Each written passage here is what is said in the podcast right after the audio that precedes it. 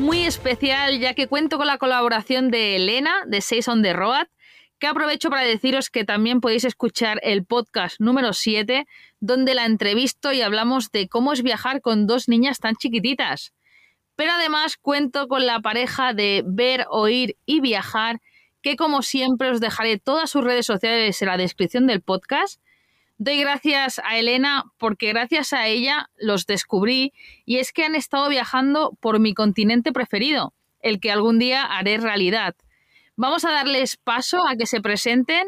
Bienvenidos Juancar, Rosalía, ¿qué tal estáis? Hola. Muy buenas, ¿qué tal? Encantada de que estéis aquí. Para todos aquellos despistados que no os conozcan, hacernos un resumen de vuestro proyecto que luego nos pondremos un poquito más a fondo. Perfecto. Bueno, pues eh, yo soy Rosalía eh, y Juan Carlos está aquí a mi lado. Nosotros somos de Utiel, de Valencia, y en abril de 2017 salimos a conocer el mundo en nuestro Land Rover Defender llamado Rocinante. Empezamos una vuelta al mundo sin fecha de vuelta Iniciamos el viaje por África, por la costa atlántica, y a lo largo de 20 meses atravesamos el continente de norte a sur, recorriendo 21 países y, bueno, desde Marruecos hasta Mozambique, y haciendo un total de 46.000 kilómetros. Una vez acabada la etapa africana, embarcamos a Rocinante en el puerto de Durban, en Sudáfrica, hasta Montevideo, en Uruguay. Y ahí comenzó nuestra ruta por Sudamérica, que nos llevó por seis países en total de Sudamérica hasta abril de 2020, cuando la pandemia nos pilló en la isla grande de Tierra del Fuego, en territorio chileno. Tuvimos que abandonar a, bueno, abandonar, tuvimos que dejar a Rocinante guardado en casa de, de un amigo en Punta Arenas y desde entonces estamos en España eh, esperando un poco a que, a que se resuelva la situación para poder continuar con nuestra vuelta al mundo. Eh, hemos aprovechado estos meses para dar por finalizada la escritura y la publicación del libro Nunca sacarás África de ti, en el que Juan narra todos todas las vivencias, todas las experiencias que, tuvimos a lo largo de los 20 meses que estuvimos en África. ¡Guau! creo que no habéis podido hacer un mejor resumen. Eh, del libro tengo algunas preguntitas al final porque quiero que hablemos y que bueno que nos contéis un poquito más profundamente, así que lo dejaré para el final. Eh, ahora que os estaba escuchando, conozco varios viajeros que han vuelto ya a México. No sé si es que por Chile está la situación peor, pero sé de algunos que les pasó pues un poco como a vosotros, que tuvieron que dejar allí a la, furgoneta o el coche con el que estaban viajando y ya han podido, podido regresar. Eh, ¿Vosotros allí la situación cómo la tenéis entonces? ¿O, cuál es el planteamiento? La situación que hay en, en Chile a día de hoy se puede viajar. Eh, haciéndose una PCR, guardando cuarentena y se puede uno mover para el país. El problema es que no están abiertas las fronteras terrestres con Argentina, con Bolivia y con Perú, lo cual nos limitaba mucho eh, nuestra continuación de la ruta, ¿no? Porque nosotros estábamos en el sur del continente ya con vistas a subir hacia el norte del continente. Entonces, mientras no se abran las fronteras terrestres, no nos planteamos volver porque solamente podríamos estar tres meses en Chile y, y sería arriesgarnos otra vez a tener que dejar el coche, volvernos, etcétera. Entiendo, entiendo. No, no, vale, era por curiosidad y a lo mejor alguien que nos escucha dice, hostia, pues si yo conozco eh, Furgon Ruta, no sé si los conocéis o eh, también están en Instagram y en redes, en redes sociales y ellos han vuelto, más que nada por si la gente se lo preguntaba, para saber el por qué eh, no volvíais. debo de decir que este podcast prácticamente es el primero que me he desentendido un poco y gracias a Elena que me ha hecho un montón de preguntas ya que bueno, pues está leyendo vuestro libro, conoce bastante bien la historia y creemos, ¿no? Que una, bueno, una de las preguntas más importantes es cómo os conocisteis, ¿no? ¿Cuánto tiempo llevabais antes de comenzar esta, esta aventura, ¿no? Porque no te embarcas en una aventura así con cualquiera, ¿no? Entonces, ¿cómo fue un poco, bueno, cómo os conocisteis? ¿Ya cuando os conocisteis pensabais en viajar o fue surgiendo con los años? Contarnos un poco. Bueno, pues nos conocimos, en realidad somos del mismo pueblo los dos, es algo bastante sencillo. Solo que, bueno, por los avatares del destino, cada uno cogió un camino y nos volvimos a reencontrar ya más mayores, hace como siete, ocho años que empezamos la relación. Y bueno, yo siempre tenía la, la idea en mente de, de, viajar por el mundo, de dar una vuelta al planeta, viajar, viajar y viajar sin, sin más. Eh, sin fecha de vuelta, conocer, conocer y, bueno, es algo que cuando después Rosalía pues se cruzó en mi camino, pues le, le, inyecté ese veneno y al final la fui llevando poco a poco a mi terreno hasta que logré convencerla para que pues al final lo que yo tenía en mente por, por mí mismo pues al final se convirtiera en un proyecto de dos. Y bueno, pues en esas, en esas estamos. Sí, de hecho tenemos que decir que a las dos semanas de, de comenzar la relación nos fuimos a viajar durante 15 días de mochileros juntos y, y ya vimos que, que como equipo viajero funcionábamos bien. bueno, eh, yo, yo, ahora os comentaré, veo que Elena ha levantado la mano, así que quiere aportar algo, vamos a dejarle que nos diga qué, qué dice. Pues nada, yo les quería preguntar que en ese viaje que hicieron de mochileros, ¿a dónde fueron? ¿A qué parte del mundo fueron o qué hicieron? Y si tiene relación con África y por qué a, mi vista o, o bajo mi punto de vista o a mi entender y al de mucha gente, creo que África es la parte del mundo más difícil para un viajero y más difícil para un viajero que, que quiere cruzar el continente. ¿Por qué elegir este continente y no empezar por algo más sencillo? Ahí son dos preguntas en una. Lo primero, el viaje que hicimos en primer lugar fue a Noruega y fue simplemente que yo iba a hacer ese viaje sí o sí y llegué un verano ahí al pueblo y Rosalía apareció de repente en mi vida y yo le dije, yo me voy a ir a Noruega si te quieres venir y, y bueno, se vino conmigo y ahí vimos que, que, eso iba para adelante. Y luego en cuanto a, en cuanto a África, eso ya, bueno, es otra historia, claro. Eh, simplemente nosotros queríamos y seguimos queriendo conocer el mundo, eh, todas sus partes.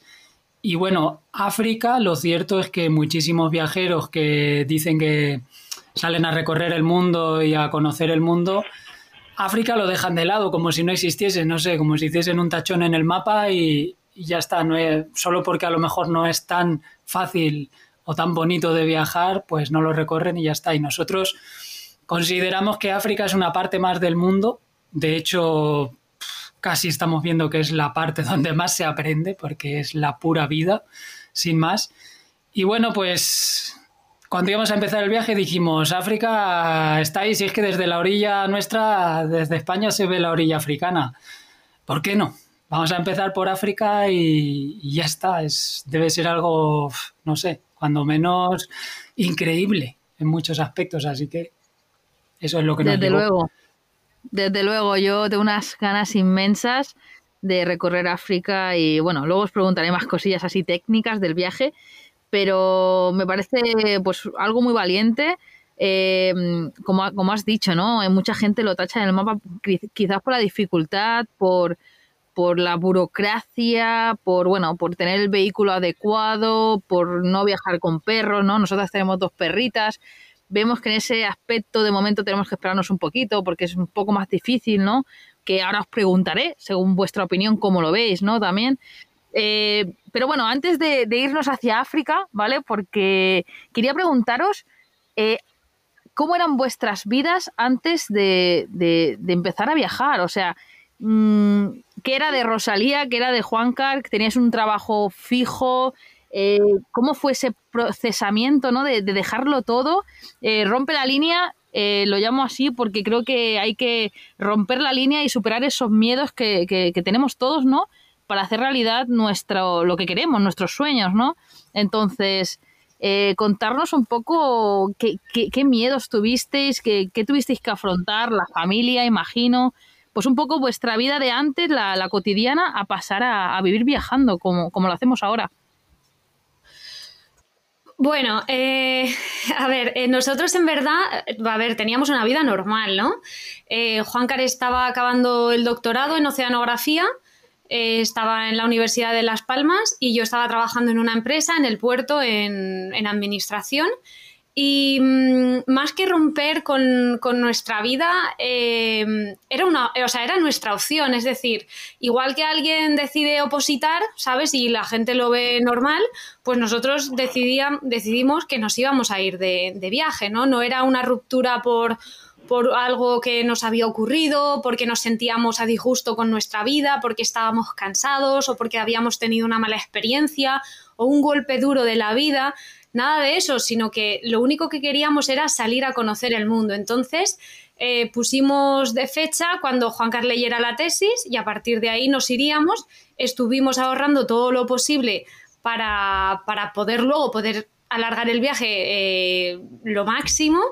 Y, bueno, eso, eso fue, ¿no? Digamos que, era, era algo que iba a suceder de una forma u otra, no, no fue un, un punto y aparte en nuestra vida. Entonces también nuestra familia, al principio obviamente pues no, se lo esperaban, ¿no? Pero nos conocían, sabían cómo éramos, las ganas que teníamos de viajar, nuestra forma de ser y, más que, que, decirnos nada negativo, lo que hicieron fue apoyarnos, ¿no? Y fue muy bonito contar con el apoyo de las personas que queríamos y ver cómo nos estuvieron ayudando en todo. Qué bonito. Qué bonito, pero de verdad, ¿eh? Porque sí que es verdad que a muchas personas les cuesta entenderlo, ¿no? Eh, salir un poco de, de, esa vida que todos conocemos. Y bueno, eh, yo no he tenido problemas tampoco. Yo, mi familia, pues ya saben cómo soy. No que ya, no se espera nada de mí. Pero, por ejemplo, Eli, que, que es un poco más mayor, pues sí que la familia hay cosas que no entiende, ¿no? Pero es muy bonito lo que contáis, Rosalía. Muy bonito. Pues quería comentaros eh, también eh, qué países de, África, ¿no? Del continente, os gustaron más y cuáles menos. Eh, ¿Por qué, no? O sea, ¿qué, ¿qué, os produjo, no? ¿Qué sensación, qué emociones? Bueno, pues nosotros somos unos amantes de la naturaleza, ¿no? Y entonces diría eh, que lo que más nos impresionó de África muchas veces nos frustró muchísimo su naturaleza bastante destruida y contaminada, ¿no?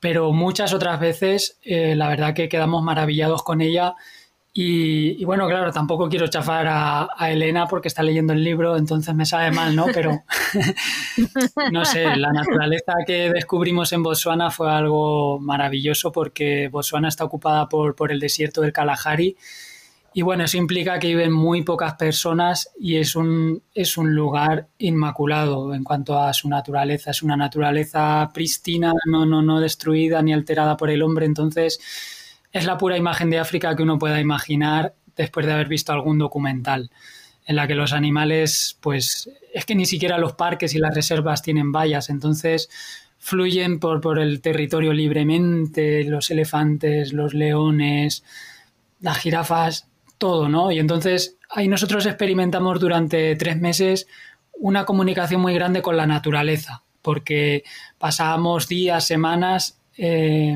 solos, aislados y simplemente rodeados de animales en, cualquier parte. Entonces fue una experiencia de las que de verdad uno piensa deben de quedar muy pocos lugares así en el planeta, de, de limpios, por así decir, de rastros del hombre.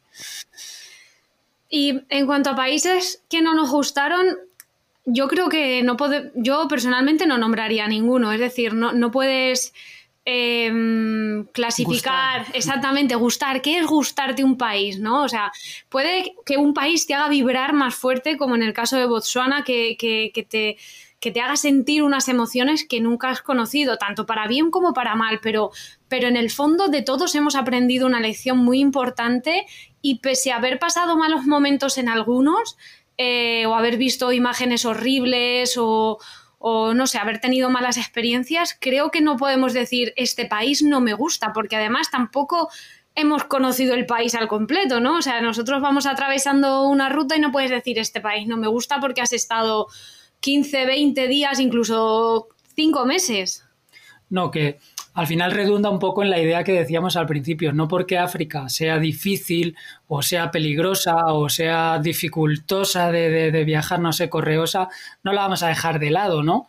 Y vamos a visitar solo lugares bonitos. Entonces es que nuestro objetivo es conocer, conocer en el sentido profundo de la palabra y no importa si sea bonito o feo. La vida es así, África es un y muchos países forman parte de la tierra. Entonces, la realidad. Si el hombre es así, así hay que conocerlo, ¿no? Entonces, tampoco se puede, no sé, dejar así de lado y, bueno, pues eso es un poco lo que no, no, no, no, no, no. Sí, esta pregunta es como las típicas preguntas trampas. Y es que al final, o sea, Mm, brutal, brutal vuestra reflexión. Yo también soy de las personas que creo que, que, bueno, que vayas donde vayas encontrarás cosas más, o sea, más bonitas o, o, bueno, o a mis ojos pueden ser bonitas y para vosotros no, ¿no? Claro, es que tampoco es lo que, es lo que decía Rosalía, ¿no? Mm, que es bonito, ¿no? Que cómo podemos catalogarlo, ¿no? Lo que puede ser para mí bonito, para otro no es. Es, es que en la diversidad está lo bonito, ¿no? Y, de verdad que vuestra reflexión me ha encantado, porque es que yo creo que cualquier rincón del mundo tiene, o sea, se tiene que conocer, se tiene que, explorar y no, y no es lo que decís vosotros, ¿no? De, cruzaros un país, estar 20, 25 días, no, o sea, vivir en ese país. A mí me gusta viajar muy lentamente, pero muy lentamente y aprender la cultura. Ahora mismo estoy en Francia y estoy viajando por Francia, ¿no? Y, y me gusta, me gusta que me está sorprendiendo, sorprendiendo Francia un montón y era un país que sinceramente no me llamaba para nada. Pero al revés, quizá, quizá incluso me quedo a trabajar, o sea, imaginaros. Eh, nada, voy a darle paso a Elena, que, está levantando la mano otra vez, así que Elena, todo tuyo. Eh, nada, creo que justo en esta pregunta coincidimos los cuatro, porque yo creo que también no hay ningún lugar que sea feo en el mundo, sino malas y buenas experiencias o experiencias mejores o diferentes pero creo que no hay ningún lugar feo. Y estaba escuchando a Juan Cara hablar de la naturaleza en estado puro y me estaba imaginando las situaciones y creo que mm, nos explicarán, nos dirán alguna mala experiencia y algún momento en el que tuvieran miedo, pero creo que seguramente mm, todo lo que pasaron mereció la pena para los tres meses que vivieron en medio de la naturaleza. Porque precisamente el otro día en su Instagram hablábamos de que se le había cruzado una jirafa por la carretera y es lo que le decía yo a él, le decía, madre mía, si a mí se me ha cruzado un camello y ya me he emocionado, no me quiero imaginar si se me cruza una jirafa que sé que está en su hábitat libre y es donde vive. Yo creo que me pondría a llorar, no sé. Eh, sería impresionante. Vamos. Pelo de gallina, ¿no? Qué guay. ¿Cómo no va a merecer la pena? Y volviendo un poco, ello me lleva un poco a la, todavía a la pregunta anterior, ¿no? Eh, mucha gente después de, sobre todo cuando han leído el libro, han conocido un poco más nuestra experiencia, ya no solo con los animales, sino en África en general, eh, siempre nos dicen, pero ¿y por qué fuisteis allí? ¿Os metisteis como en la boca del lobo? ¿O os arrepentís de haber ido allí? ¿O lo volverías a hacer incluso? Y bueno, no es que lo volviese a hacer, porque de hecho si ya está hecho, ya está hecho, pero por supuesto que no nos arrepentimos para nada, porque aunque fue muy duro generalmente, porque África es así, eh, lo principal es todos los aprendizajes que ello nos, nos regaló, porque debe ser así, la vida es paradoja pura, ¿no? Cuando uno está tranquilo, eh, y estable, pues prácticamente sus emociones son muy planas y no aprende nada, por así decir. Y cuando recibe no sé, algún palo es cuando, cuando aprende y cuando, no sé, madura mucho. Pues eso fundamentalmente es lo que nosotros nos llevamos de África. Y en cuanto a los animales en sí, pues Rosalía un poco, a veces sí que como que me metía un poco de caña de por qué nos acercábamos tanto, nos exponíamos tanto con, con algunos animales muy grandes, sobre todo cuando dormíamos por ahí, pero para mí eran experiencias brutales porque eran era comunicación pura con, la naturaleza en su estado más, más salvaje y eso para mí es algo que pensaba como que casi ni existía y puedo decir que existe ese África y esa conexión del hombre y los animales brutal.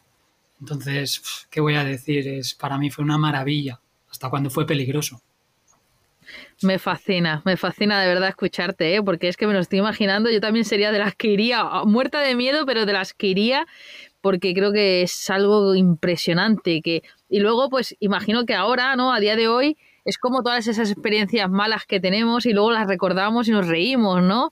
Pues yo creo que tiene que ser algo así brutalmente y algo que no lo puedes ni describir en palabras, indescriptible, y que seguramente te vuelvas a emocionar pensándolo es como si, y lo, lo que estoy leyendo en el libro, puede ser que Juan Car fuera el atrevido y Rosalía la sensata que dijera espera, espera, espera en el viaje. Es una muy buena lectura de, nuestras dos personalidades. Em, digamos que Juan Car tiene una sensibilidad y un impulso innato hacia, hacia la naturaleza, ¿no? El querer sumergirse de lleno en ella. Y, con las personas. Y, con las personas en general es, es, como una como un niño, ¿no? Como un bebé que, que no tiene límites, que lo quiere probar, tocar todo sin, sin pararse a pensar, ¿no? De forma natural y espontánea. Y yo, en cambio, pues eh, era más reflexiva, ¿no? Sopesaba más las situaciones, valoraba más un poco la situación en general y no es que yo lo frenara y él se acelerara, sino que digamos que nos compensábamos y sin uno coartar al otro o limitar al otro, llegábamos a un equilibrio a base de, sobre todo, de diálogo, ¿no? De, de enfrentarnos a la realidad, valorar las situaciones, hablarlas, oye, tal y, poco a poco, pues, eh, a ver, todo eso ha salido bien, ¿no? Porque el viaje ha salido bien y hemos continuado, pero, pero sí que es cierto que había momentos en que teníamos que, elegir una cosa u otra, ¿no? Al final, eso es lo que, lo que os ha llevado a terminar, ¿no? El equilibrio. O sea, que uno seguía y el otro frenaba y entre los dos, pues conseguíais seguir. De hecho, creo que eso es lo más importante. Sí, qué bueno, qué bueno. Bueno, voy a ir a haceros unas preguntas un poco técnicas, ¿vale? Eh, técnicas del viaje, ¿no? De, que seguramente muchísima gente se pregunte, que seguramente os la habrán preguntado mil veces. Pero es, eh, ¿cómo os preparasteis para ir a, a África, ¿no? Tema vacunas, tema documentación. Eh, pues aquí hablo yo porque soy la, gestora burocrática del viaje. Entonces, bueno, las vacunas son eh, más o menos como las que se pone eh, mucha gente para viajar a zonas tropicales, ¿no? sí, pero bueno, conocerán la, cartilla esta naranjita donde van las vacunas del extranjero, pues para que os hagáis una idea. La llenamos. Hasta en la tapa. la llenamos. Nos pusimos todo, la rabia, la fiebre amarilla, todo, todo, todo. 20, no sé. Muchísimas vacunas, ¿no? Fuimos al centro de... Estuvimos un año por lo menos poniéndonos vacunas, sí, algo así. Sí. Y, pero bueno, eso vas a atención al viajero, al hospital que te corresponda y, y, te lo indican. Eso por un lado. Luego, en cuanto a avisados, ¿no?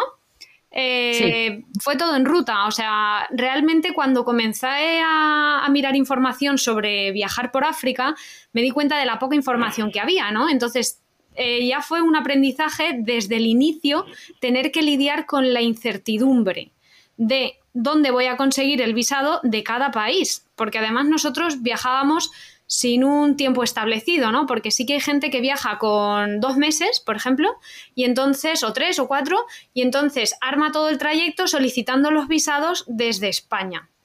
Pero como nosotros no teníamos esa intención ni sabíamos qué países íbamos a atravesar, fuimos a la marcha. Con información de aquí, de allá, de uno, de otro, pero, pero la información en África es volátil, cuando no inexistente. Es decir, lo que hoy es cierto, dentro de 20 minutos puede no serlo. Cuando una frontera está cerrada, a lo mejor al día siguiente eh, está abierta. Un consulado te, te, da el visado y a los dos días cambian al cónsul y te, y te lo deniegan, ¿no? Es todo muy loco. Entonces. Eh, no les gustas. Exactamente, a lo mejor no les caes bien en ese momento y te dicen, pues no te lo doy, ¿no? Entonces, eh, la preparación del viaje, en cuanto a visados, fue bastante mm, estresante al decir, bueno, pues salimos así y así salimos, ¿no? Y mm, luego salimos con un seguro de viaje, por supuesto, viajábamos asegurados y, nada más, y no, no preparamos nada más. Tema, tema del coche, porque el coche, bueno, os, fuisteis con el coche para allá, ¿no? Con Rociante era, ¿no? Eh, ¿Tuvisteis que hacerle el, típico carnet, este, ahora no me acuerdo cómo se llama, creo que, que lo hace la RAC, el, el de Passage, puede ser, carnet de, de Passage, que, que, bueno, para, por ejemplo, para Pakistán y todo, todos esos países sí que lo piden. Sí, el carnet de pasaje en Duan eh, decidimos salir sin él. ¿Por qué? Porque nos, obligaba a depositar una, una, cantidad muy grande. un aval muy grande y queríamos tener ese dinero a mano. Entonces vimos que había un chico americano que llevaba como unos meses de adelanto que viajaba sin él y dijimos, bueno, pues si él lo hace, nosotros también. Solamente nos informamos cuáles eran los países que lo exigían obligatoriamente y dijimos, por eso no pasamos y ya está. Y, nos la jugamos, ¿eh? porque ahora después de haber hecho el viaje, sí que nos damos cuenta de que si se hubieran torcido mucho las cosas y tuviéramos que haber cambiado la ruta por cualquier imprevisto, que los hay a todas horas, nos hubiéramos pillado bastante los dedos de no viajar con él. Vale, o sea, lo recomendáis entonces el carnet de pasaje, ¿no? A ver. Sí, porque recuerdo, por ejemplo, cuando estábamos en Camerún y si uno mira el mapa de África está en el centro, en mitad de la ruta, la gente que en esos momentos estaba en una fronterucha secundaria, de repente dijo que habían cambiado la ley, bueno, se sacó la ley de debajo de, de la manga y dijo que sin el carnet de pasaje no podíamos, no podíamos pasar por allí, ¿no? Entonces lo que quería básicamente es que le pagáramos y demás y al final, bueno, conseguimos solucionarlo a base de mucho tiempo y mucha paciencia y al final ni le pagamos. Pero quiero decir con esto que si lo hubiéramos tenido, pues mejor, ¿no? Porque nos habríamos evitado muchos problemas en, en las fronteras, pero, pero bueno, también ese dinero pues eh, iba con nosotros y, con nosotros estuvo. Claro. Y viene bien, porque más que nada eh, os lo comento porque sé de viajeros que están muy indignados con ese, con ese, bueno, con ese sobresueldo que hay que pagar, ¿no? Con ese aval, porque ni siquiera después de, de meses que llevan con el vehículo que ha regresado, ha regresado aquí a España, ni siquiera les han devuelto el dinero. O sea, al final... Mm. Eh, es que no conozco a nadie que les hayan devuelto el dinero. Casi todos están súper indignados reclamando ese dinero y, bueno, que no, que no es poco, que hablamos de, que pueden ser 3.000 o 4.000 euros. Claro. Hmm. Y, y, bueno, y que es, que es, tu dinero al final. Entonces, por eso os lo pregunto. Y sí que había escuchado que en África de otros viajeros que viajan sin el canal de pasaje y que al final, pues lo que habéis dicho, si llega, si llega el caso de que alguna frontera, pues eh, te pide dinero por pasar y tal, ¿no? Como fue vuestro caso, que, al final no tuvisteis que pagar, pero, pero bueno, que a lo mejor sale más a cuenta haberle pagado, no sé, ¿eh? me, me lo imagino, 100 euros a esa persona o 500 que haberte gastado en el carnet de pasaje, ¿no? Creo yo. Eh, a ver, mm, pagar nunca es una opción, pero sí que es cierto que no es lo mismo pues de que te extorsionen con 100 euros, que no era el caso, no era lo que nos pedían, que dejar inmovilizado pues 3.000 o 4.000 euros, ¿no? Y además que tienes que viajar con el documento como si fuera oro en paño, porque no lo puedes perder, no se puede arrugar, los sellos se tienen que leer bien, son muchas exigencias para, para un documento y, y, no sé, sí que es cierto que nosotros no pudimos pasar por Ghana porque Ghana lo pedían sí o sí y de haber ido por la costa oriental pues tampoco podríamos haber entrado a Egipto, pero... Y que entre Mauritania y Senegal también ah, que pagar 200 euros por, por, corrupción, vamos, porque ahí la corrupción. está tan enquistada y organizada que son o 400 por la frontera principal o 200 por un pequeño puente que hay cruzando el río Senegal, que es por donde nosotros fuimos y eso fue el mal menor. Pero bueno, en resumidas cuentas, al que le guste la aventura de verdad, que vaya sin el carnet. Y el que quiera ir un poco más sobre seguro, que, que abone la pasta y la ponga en el depósito. Yo, yo sería de las que iría sin carnet, ya te lo digo. y luego, pues bueno, ya pues intentaríamos lidiar, lidiar con los sobornos. no, pero sí, sí que es verdad que lo he escuchado y que es un tema de que, bueno, que al final te, pueden van a intentar sobornar igual, te van a decir que ese carnet está caducado, que no vale, no sé qué, porque son así. Pero bueno. O que no lo han visto nunca, o que cualquier historia, o que es de otro color.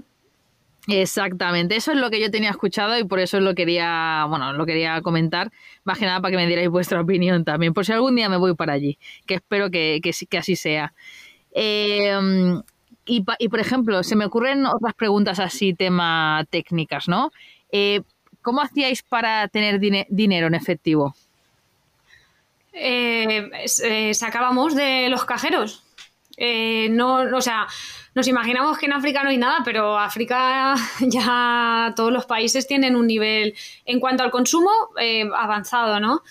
Todas las facilidades que sea para manejar dinero y moverlo, entonces eh, la ruta inevitablemente te lleva a pasar por las principales ciudades y casi siempre por las capitales, ¿no? Y, podías sacar dinero sin, problemas. Entonces, vale, no, yo me refería por si estabais eh, temporadas en, o sea, sin pasar por ciudad y cosas así. O sea, ya, pero, quiero aclarar que lo que dice Rosalía, que uno no se imagine que es como España. Estamos hablando de que hay cajeros en la capital y, y puede haber tres. Entonces. Sí, claro. Ojo. Sí, a ver, tienes que ir a buscarlos, pero, pero a ver, y luego también em, cambiábamos. puede haber 500 kilómetros sin un cajero. Sí, cambiábamos dinero en el mercado negro también, o bien en la frontera, o bien en la ciudad, donde más nos convenía, íbamos preguntando. Llevábamos eh, una cantidad en euros y otra en dólares. Es más fácil cambiar dólares que euros en África y, con eso íbamos funcionando. Muchos países de África Occidental y de África Central comparten la moneda, entonces también durante muchos países pues, pudimos viajar sin necesidad de, estar eh, buscando dinero. Es bueno, es bueno saberlo, ¿no? Porque es, lo que yo, o sea, yo me imaginaba pues eso de, de que si parabais en una ciudad, vale, sí es fácil sacar dinero, ¿no? Pero luego tenéis que ir con ese dinero en el bolsillo o guardado en, en el coche, ¿no? Y luego a lo mejor hacéis no sé qué, no sé, 500 kilómetros sin, sin, sin ninguna ciudad de por medio eh, y tenéis ese, bueno, que, os vayáis a quedar sin dinero, o no sé, que se te puede perder la cartera también, es que pueden pasar mil cosas. Sí, sí. Juanca se dejó la cartera en Angola, recién sacado el dinero para pagar unos visados, se la dejó en un barezote donde comimos. y nos largamos y al rato salió corriendo y volvió y se la habían guardado. Qué bueno. Con qué toda la documentación, todo el dinero y todo. Para que veamos. Hay veces que, que, bueno, como decimos, ¿no? Eh, lo a, mí, me ha pasado, ¿eh? Que me han robado en mi tierra, en Mataró, cerca de Barcelona, y luego he estado viajando por el mundo y jamás me han robado. Entonces, no sé qué es más peligroso a veces. Es más peligroso Occidente con mucha diferencia. En eso, esa es mi visión. Yo lo digo, ¿eh? siempre yo creo que es más peligroso Barcelona a día de hoy que, que me han intentado robar cuatro veces y a la cuarta la consiguieron. Eh, que, que, bueno, pues en todos los lugares que he estado que no he tenido ningún sobresalto nunca, o sea, pero bueno.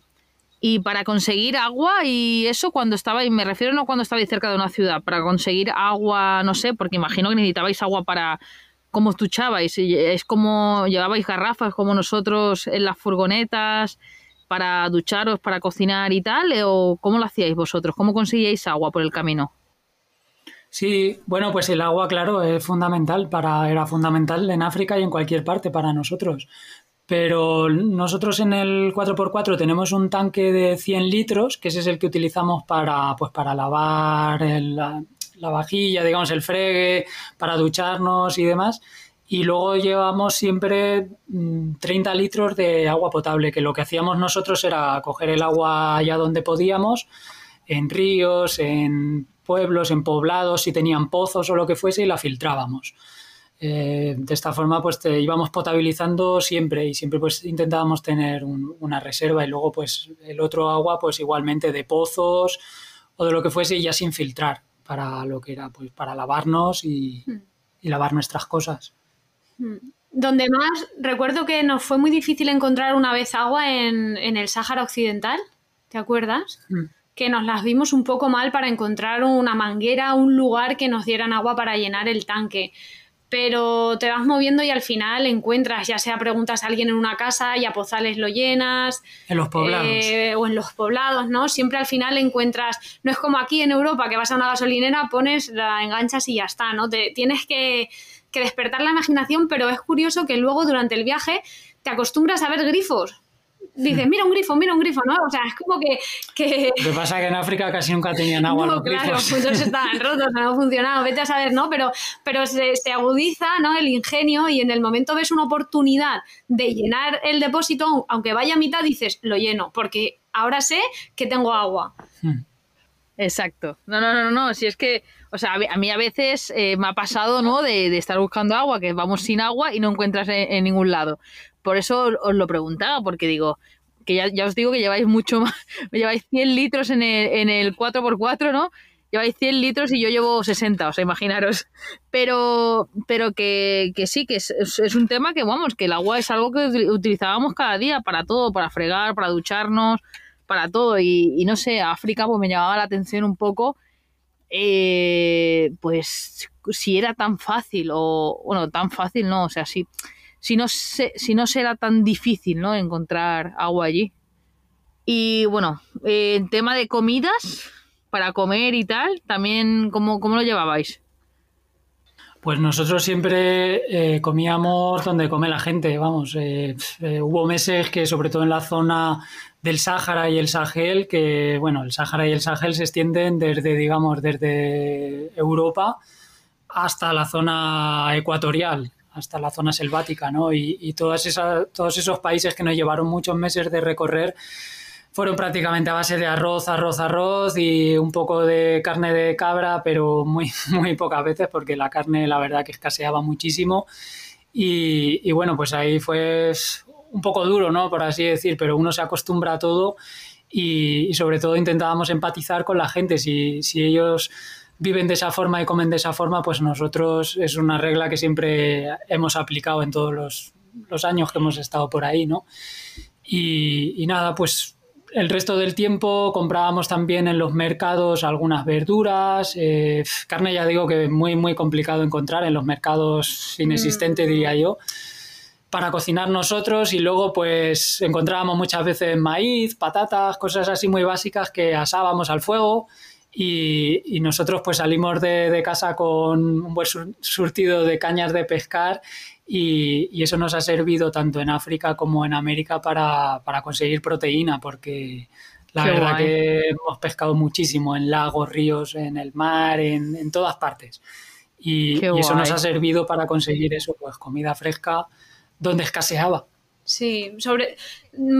Sí que comíamos mucha fruta, porque fruta sí que había bastante en la zona. Eso sí. eh, pues eh, aguacates, eh, piñas, toda la fruta tropical sí que se encontraba muy a mano y, y fruta, Mangos. mango, fruta hemos comido muchísima, muchísima, eso sí que es cierto, pero la proteína nos ha, nos ha fallado bastante. Los mangos, como recuerdo ahora justamente estaba en- estábamos en Guinea-Bissau y, y un chico joven me dijo que, que los mangos libraban de- del hambre o de la muerte por, por desnutrición a los niños en Guinea-Bissau. Y es que está todo sembrado de mangos, de la base de proyectos que han ido llevando allí, sobre todo franceses y demás.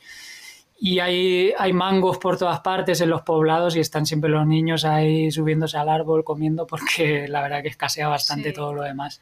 También comíamos muchos cacahuetes, eh, anacardos, eh, en general de lo que veíamos que se vendía, de eso comíamos. Toda una experiencia, ¿eh? No, no, es que, claro, estamos acostumbrados a escuchar, ¿no? Desde aquí, desde Occidente, eh, que en África escasea la comida. Entonces, una vez estás allí, yo ya, pues me imaginaba, ¿no? De, habrá en, en ciudades a lo mejor no tenéis tanto problema, pero más cuando estabais en ruta, ¿no? Por, por, por pequeños países y tal, ¿no? Y, y al final, pues es lo que decís, es parte del viaje adaptaros a si tenéis que comer arroz durante un mes y solo arroz, que tiene que ser duro, ¿no? Porque, bueno, pues porque no estamos acostumbrados a eso, estamos acostumbrados a, a lo fácil. Pero creo que, no sé, yo creo que a día de hoy lo recordaréis como wow, o sea, hasta, hasta qué límite llevas la cabeza y hasta qué límite llevas el corazón también. Y voy a darle paso a Elena, pobre, que no me había dado cuenta y tenía la mano levantada desde antes, así que Elena, todo tuyo. Nada, yo quería hablar de la comida también, porque yo soy un poco tiquismiquis con ese tema y creo que sería un punto a tener en cuenta que seguramente me frenaría para hacer este viaje. Porque mm, solo en el norte de África ya he visto según qué cosas que directamente me he ido o, he cambiado de sitio. Y ya lo que dice Juancar de que tener que comer pescado, que no me gusta nada el pescado, pues creo que sería un punto muy negativo a mi favor. De todas formas, Elena, una vez estás allí, eh, a nosotros una cosa que nos dijo una mujer es, come, ¿vale? Porque el comer te da las defensas necesarias y la fuerza necesaria para sobrellevar y para superar una malaria.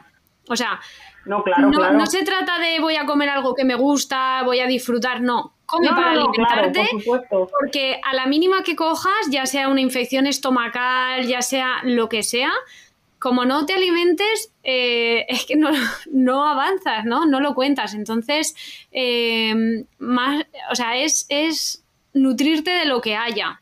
Mm. Luego, quería añadir yo que por no hablar de problemas asociados, aparte de lo que tú estabas diciendo del poco surtido, la escasez, yo, por ejemplo, pasé la fiebre tifoideas y creo que hasta dos veces.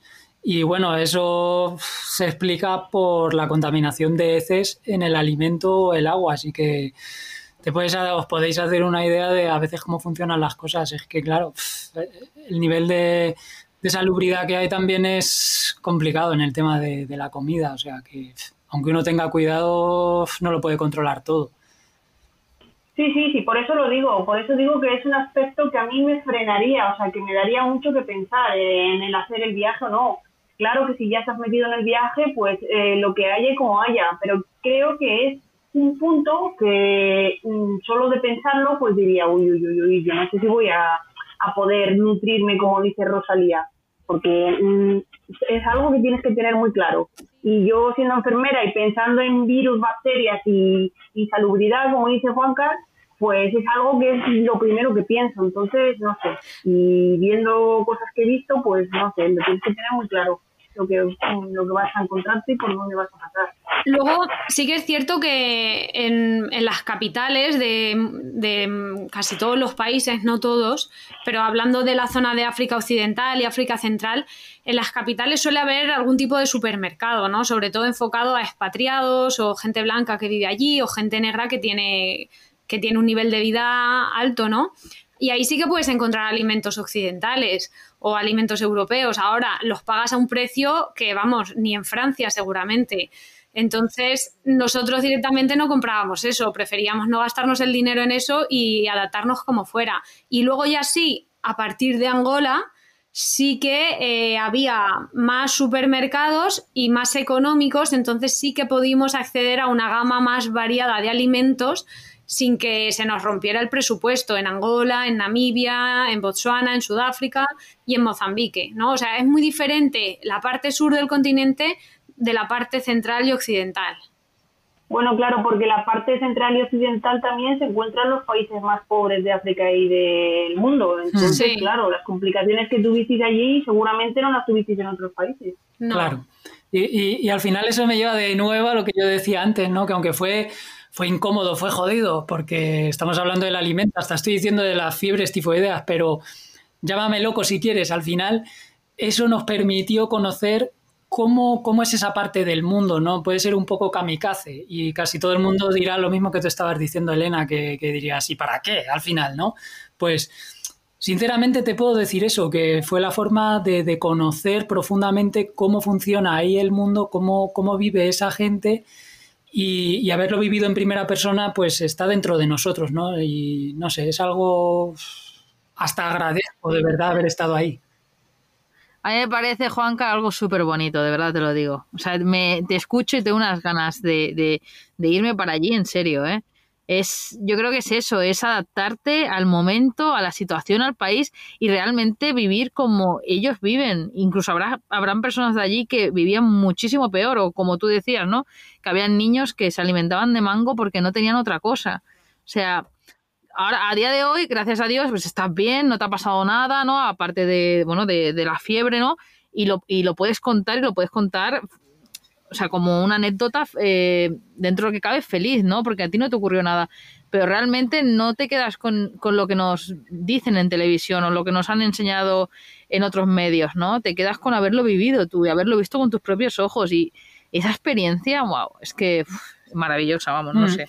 Sí, y al mismo Ay. tiempo, que claro, yo lo cuento así ahora, pero, pero también te das cuenta de que, por ejemplo, en televisión siempre nos muestran eso como una desgracia muy grande, ¿no? La escasez de alimento, eh, los niños con los vientres hinchados. Y sí, te digo que es cierto, hay muchas veces que hay una gran carencia de, sobre todo, desnutrición, más que falta de, o estómagos vacíos, ¿no?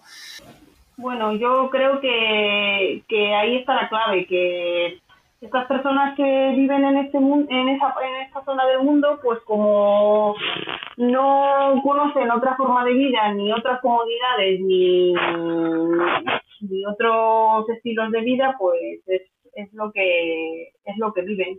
Y no es lo mismo vivir en esa zona y irte a Occidente o a un país más desarrollado que hacerlo a la inversa.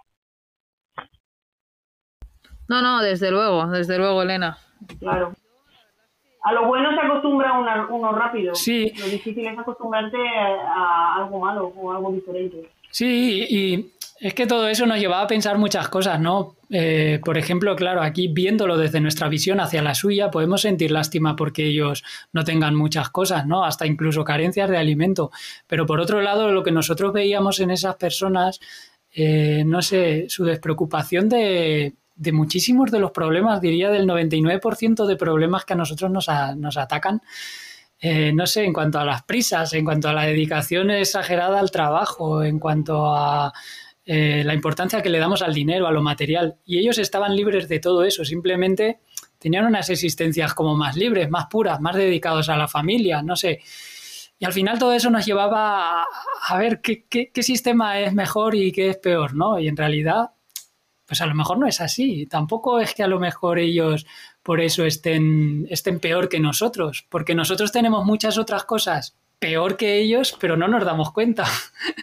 es que todo, por así decir, no es gratuito el, todo lo que tenemos nosotros aquí, ¿no? Sí, sí, sí, sí. Yo también, yo opino exactamente lo mismo. Lo mismo que tú, exactamente.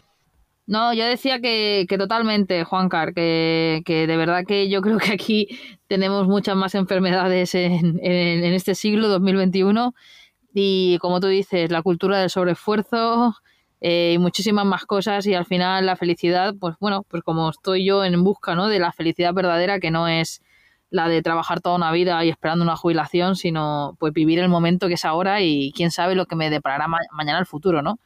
Entonces, lo que tú dices, yo creo que esas personas son felices porque viven en su mundo y aunque les falte algo, ¿no? Como puede ser la escasez de comida, eh, no sé, sobreviven a ello o es, es no sé cómo, día a cómo día, decir. Es su mundo. Es, es lo que han Es su- vivido, exactamente, es su mundo. Mm. Sí.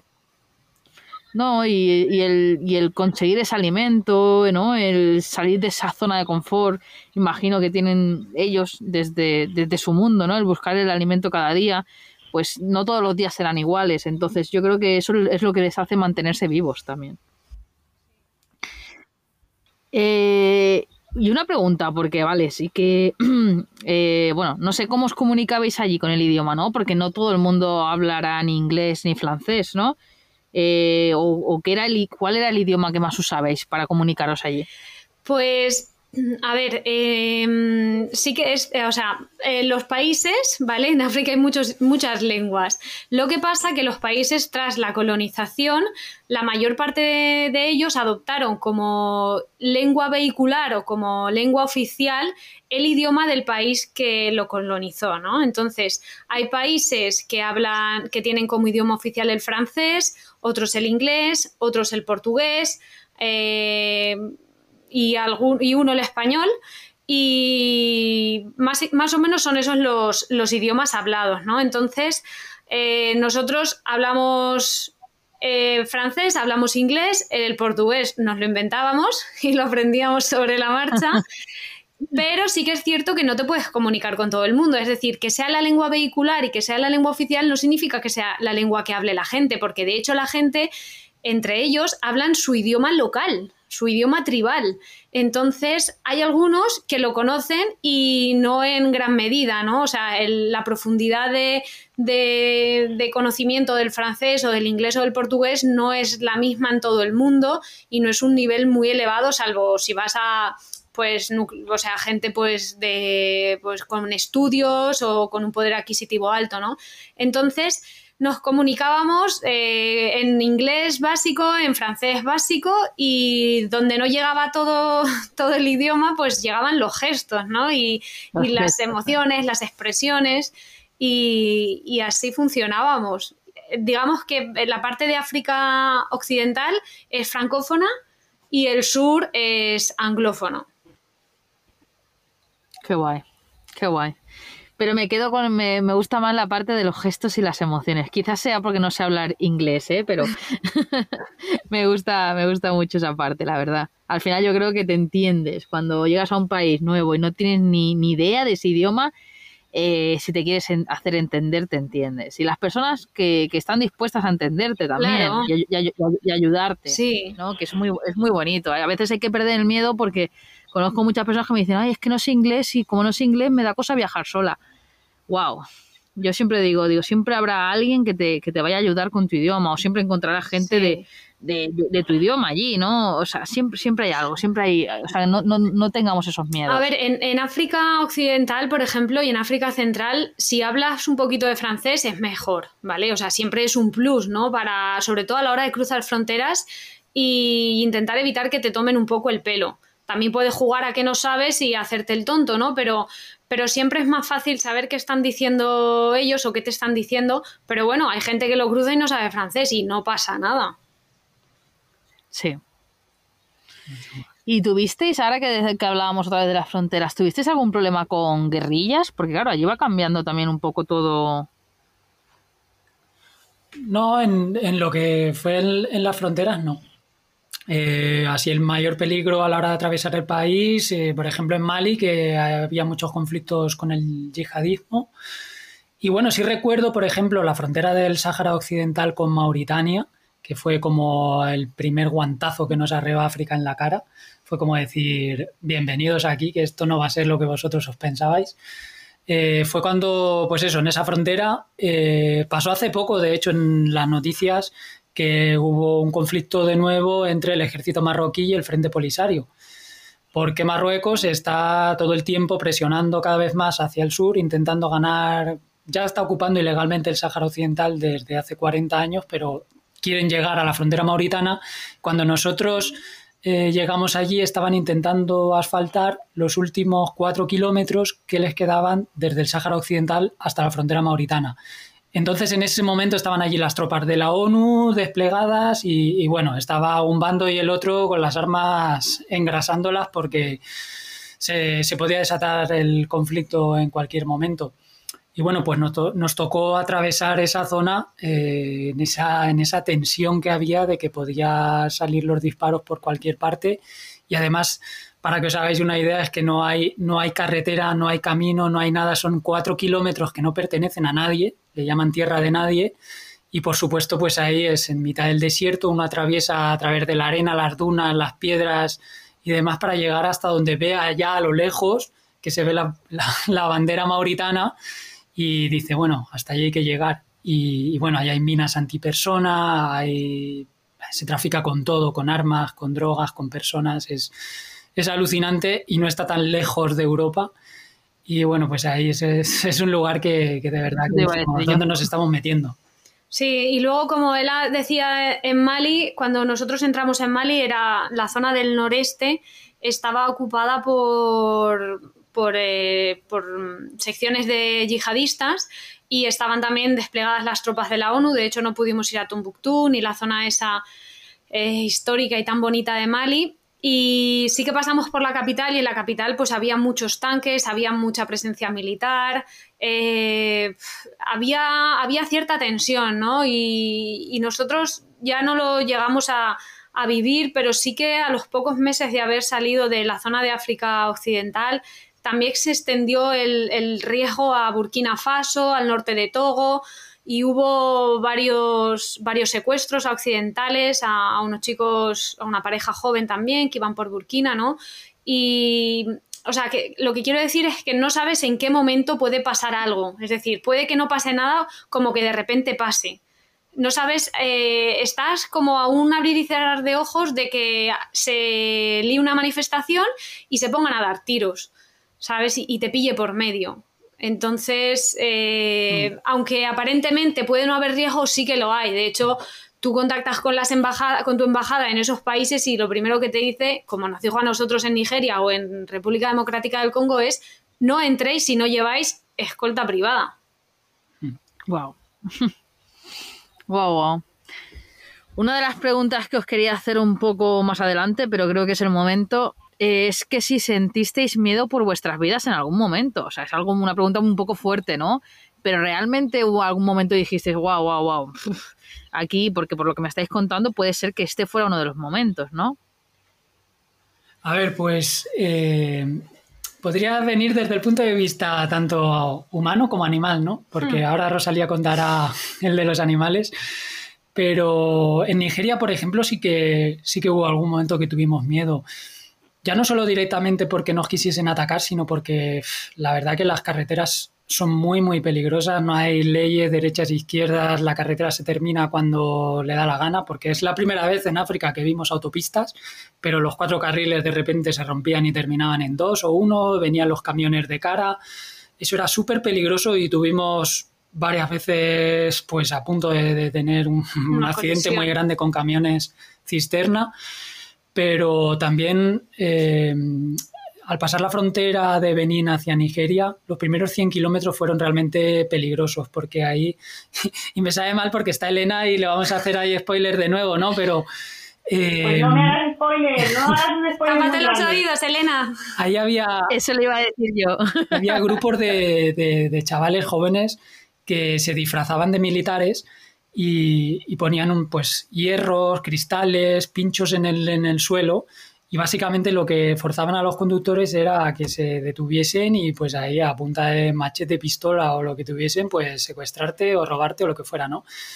Por suerte nos avisaron el día de antes de que eso nos lo podíamos encontrar, ¿no? Y así fue, nos lo encontramos y, bueno, pues tuvimos que poner más allá de lo que teníamos dentro para, pues para meter a Rocinante por, por, por los hierbajos, por la selva, por la cuneta, por donde podíamos para esquivarlos y, y pues eso. salvarnos así de, esta forma, ¿no? Porque pensábamos, el movimiento es, salvación, ¿no? Pararse es, lo peligroso. Entonces, ese sería uno de los momentos complicados. Y, bueno, y luego en el sur de en el sur de África desaparecieron los controles militares y las amenazas humanas, por decirlo así, y aparecieron las amenazas salvajes, ¿no? Las, que sí o sí no puedes controlar de ninguna forma porque con un humano aún puedes llegar a una negociación, ¿no? En un momento de tensión, pero con un elefante no. Y sí que es cierto que nos vimos en, situaciones de, bastante peligro, fundamentalmente con elefantes. Por lo menos tres o cuatro situaciones en las que el elefante eh, estuvo a punto de, embestirnos. Y, y ahí sí que es cierto que dices, eh, no me salvo. O sea, la sensación de sentir pavor, un pavor terrible de esta ya es la última vez que mm. voy a abrir los ojos y piensas... Si algo te quemase dentro, ¿sabes? que dependes en ese momento de, ese animal. Y piensas en, tu madre, ¿no? Piensas en tus padres, en tu familia y dices, ¿qué narices hago yo aquí? ¿Sabes? O sea, que si me estuvieran viendo y, yo frente a este animal que basta con que haga así me lance barranco abajo, porque fue una de las veces que nos ocurrió, un elefante que estuvo pegado a nosotros, muy cabreado, y, solo te queda que lanzar buena energía al universo, ¿no? Para que ese elefante eh, se vaya, como ocurrió, ¿no? Porque estamos aquí para contarlo.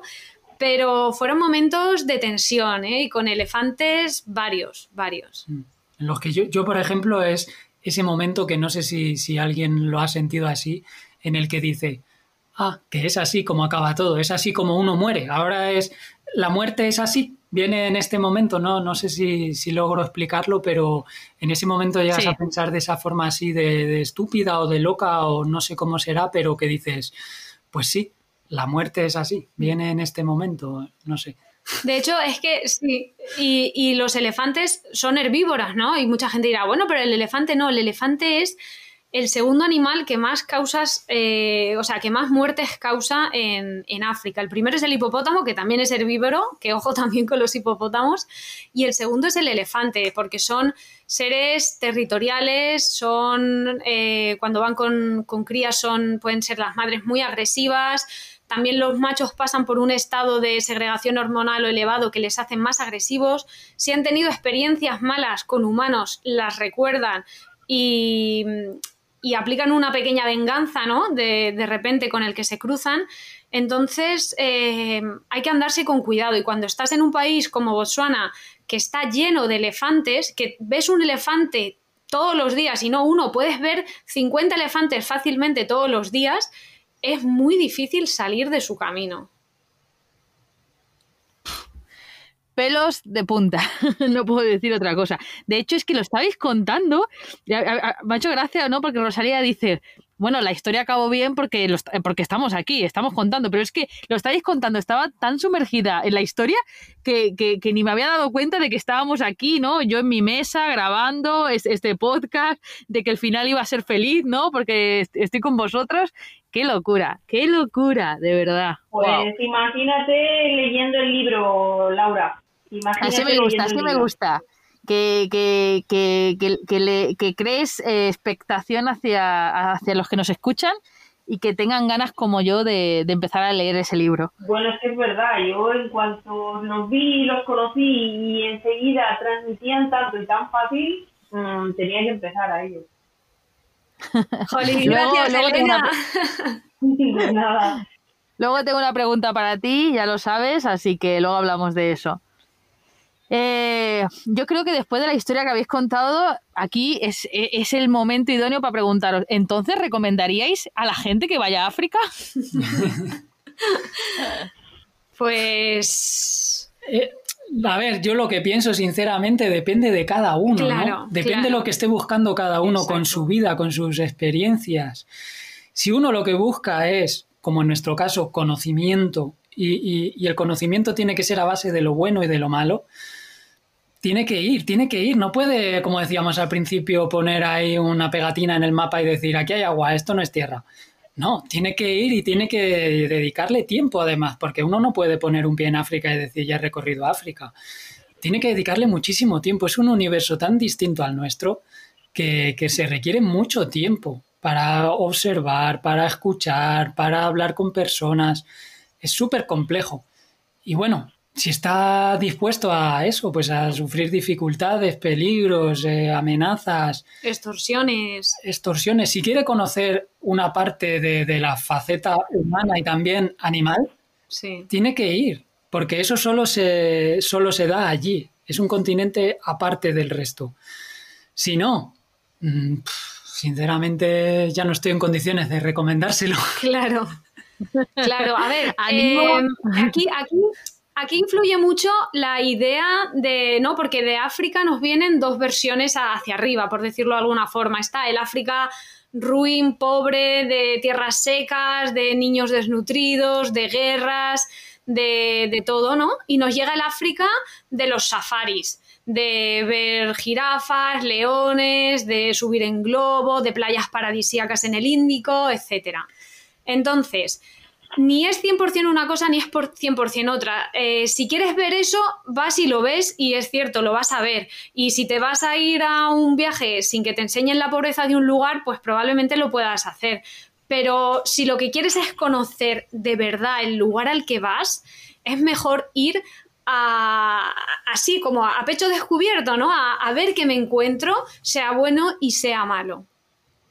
Bueno, lo que pasa es que aquí la mayoría de las personas Mm, solo quieren ver una parte. Ese es el problema. Solo se quiere ver una parte. Y que seguramente por eso en las noticias no se nos cuenta ni la mitad de las cosas que pasan por, por otros países o por otros continentes. Porque no interesa. Entonces, como dice Rosalía, seguramente el 95% de la gente que va va a sitios para hacerse las fotos, para estar en un resort y para hacer safaris y ver la parte bonita y la parte que les interesa. Claro, claro. Exacto. Hmm. Que están también en su derecho, ¿no? Porque cada uno elige su camino, como decíamos antes, pero una vez más, si uno lo que quiere es conocer la realidad, ahí ya puedo decir que no está conociendo nada, porque ese ambiente está totalmente envasado y plastificado y no vas a poder ni mirar a los lados porque está tapado para que no veas nada. Entonces, allá cada uno, ¿no? Luego, en cuanto a lo que decías de que no nos enseñan en los medios ni la mitad, claro, es que eso ya entraríamos en otro debate, pero claro, hay tantos intereses en que no conozcamos la realidad que allí sucede. Y los porqués. Claro, eh, los porqués de, de esa realidad. Entonces, es normal que aquí no sepamos nada, porque nos lo ocultan todo el tiempo, porque hay un interés en que no sepamos. Me gustaría hacer un inciso aquí y a los que nos escuchan que nos dejen luego en comentarios si serían capaces de hacer el viaje que hicisteis vosotros. Vale, continúo. Eh, yo quiero preguntaros eh, que cómo os manteníais fuertes, ¿no? Emocionalmente ante esas situaciones tan adversas que, ¿Qué creéis que era lo que, lo que, lo que sacabais? ¿Fuerza, valentía en, esa, en ese momento? Eh, miedo, ¿Miedos que, decíais, da igual, voy, a por ello porque no, no tengo otro, otra forma de hacerlo? Sí, y que si estuvisteis alguna vez a punto, a punto, a punto de abandonar, pero sin hacer mucho spoiler. Vale.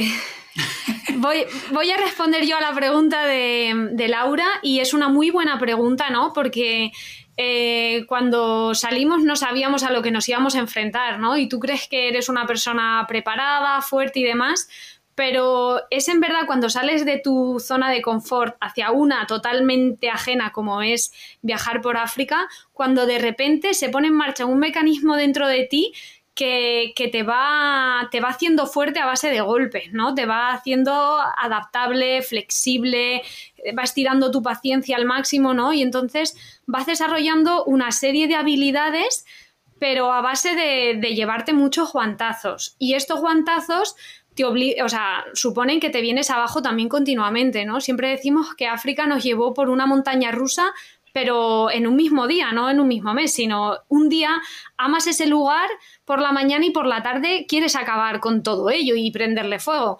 ¿Sabes? Entonces, em, sí que es cierto que en ese sentido pudimos compaginarnos como equipo, compenetrarnos muy bien y cuando yo me venía abajo era Juan Carlos el que tiraba para arriba y cuando él se venía abajo era yo la que tiraba para arriba, porque al final te desgasta el no encontrar un lugar donde, donde dormir, de, que no te dejen en paz, que no paren de pedirte, que, que haya moscas, que haya mosquitos, que haga un calor insufrible, que, que no puedas avanzar porque las carreteras están rotas y hagas 100 kilómetros en 10 horas.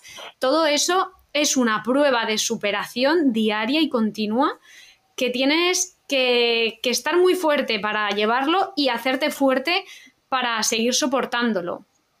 Y aquí viene la segunda pregunta, que era que si en algún momento dijimos, ya no podemos más. A ver, a ver. y fue en, en Benín, eh, cuando llevamos unos cuatro meses de viaje. No, voy a tratar de no contar mucho porque está en el libro muy bien explicado, pero allí tocamos un poco fondo porque no encontrábamos respuestas para tantas cosas que, nos acuciaban, ¿no? Eh, el rol de la mujer, los niños que nos pedían, eh, escenas que nos, que nos hacían sufrir, la contaminación, el abuso de los plásticos, todo por el suelo, la destrucción, nada de naturaleza, el aniquilamiento de los animales. Eran tantas cosas todos los días eh, unido el calor a las dificultades, a los controles militares, las extorsiones y demás, que, hubo un punto en el que tocamos fondo. De hecho, Juancar estuvo enfermo de malaria dos veces y en ese momento dijimos, o tiramos para adelante o tiramos para adelante, porque además es que no podíamos salir hacia ninguna parte, ¿no? Y tuvimos que resetearnos vaciar nuestra mente, es decir, tienes que quitarte todos tus aprendizajes de tu vida y tu mundo occidental, borrarlos para poder ver la realidad que estás viendo sin, sin, unos prejuicios y sin unas ideas preestablecidas, para asumirla tal y como es y no tratar de entenderla, sino de, simplemente de verla, ¿no? Para no cuestionarte más allá de lo que no puedes responderte y poder seguir eh, eh, en un estado anímico y psicológico más o menos equilibrado. Sin duda alguna, yo creo que es el trabajo más laborioso que habéis tenido que hacer en, en África.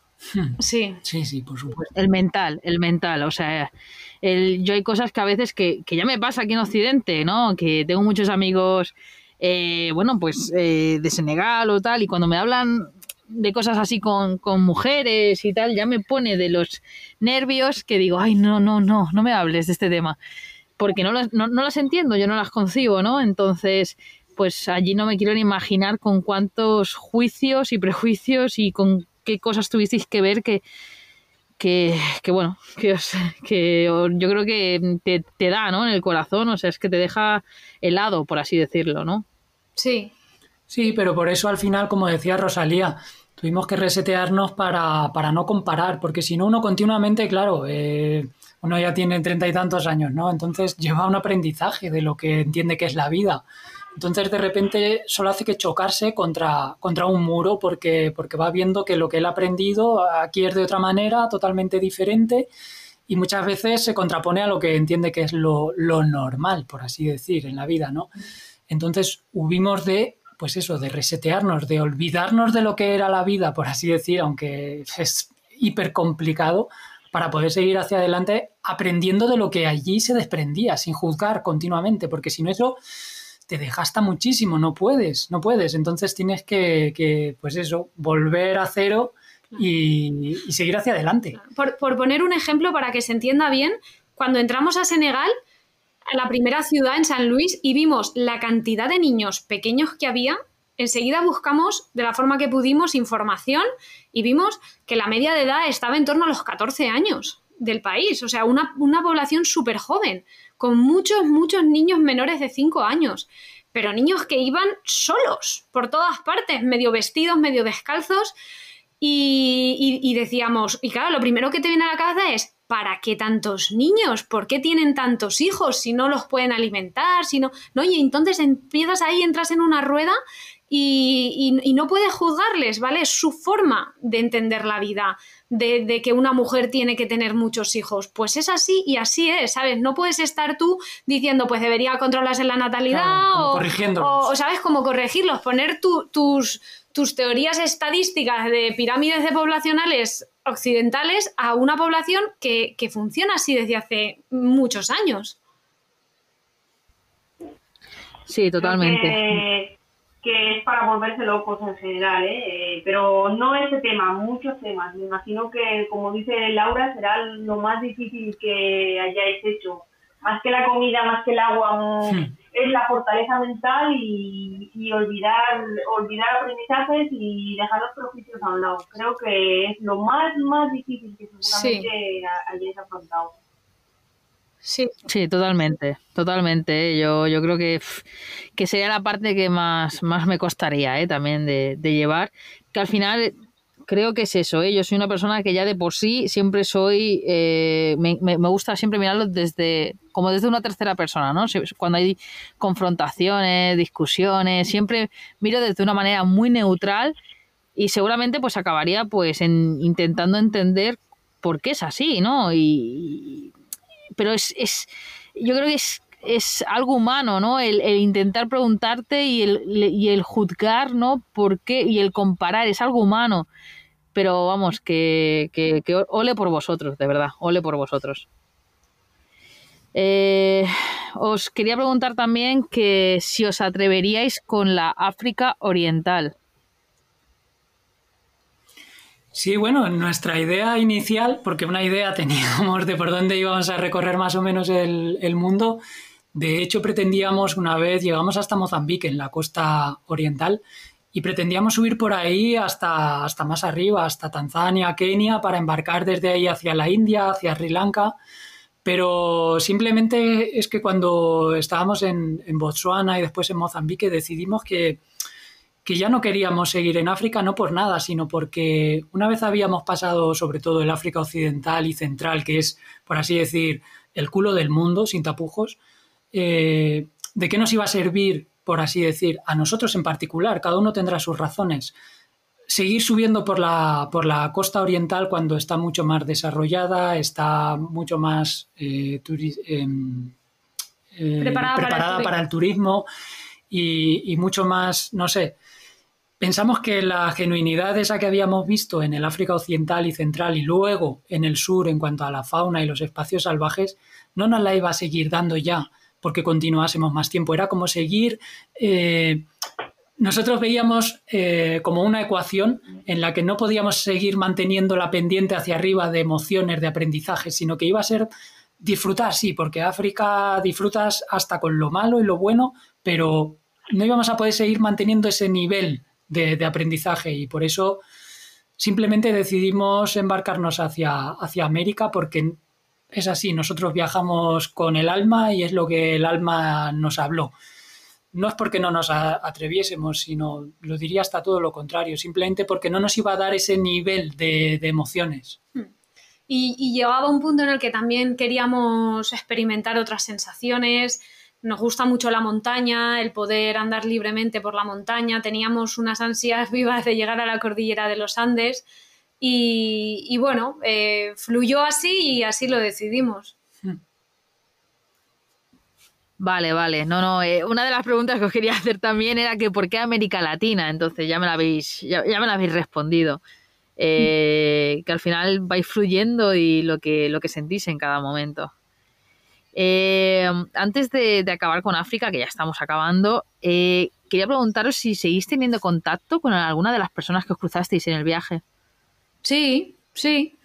Con gente de varios países. Mm. Con, pues, de Senegal, de Benín, de Costa de Marfil, de Angola también.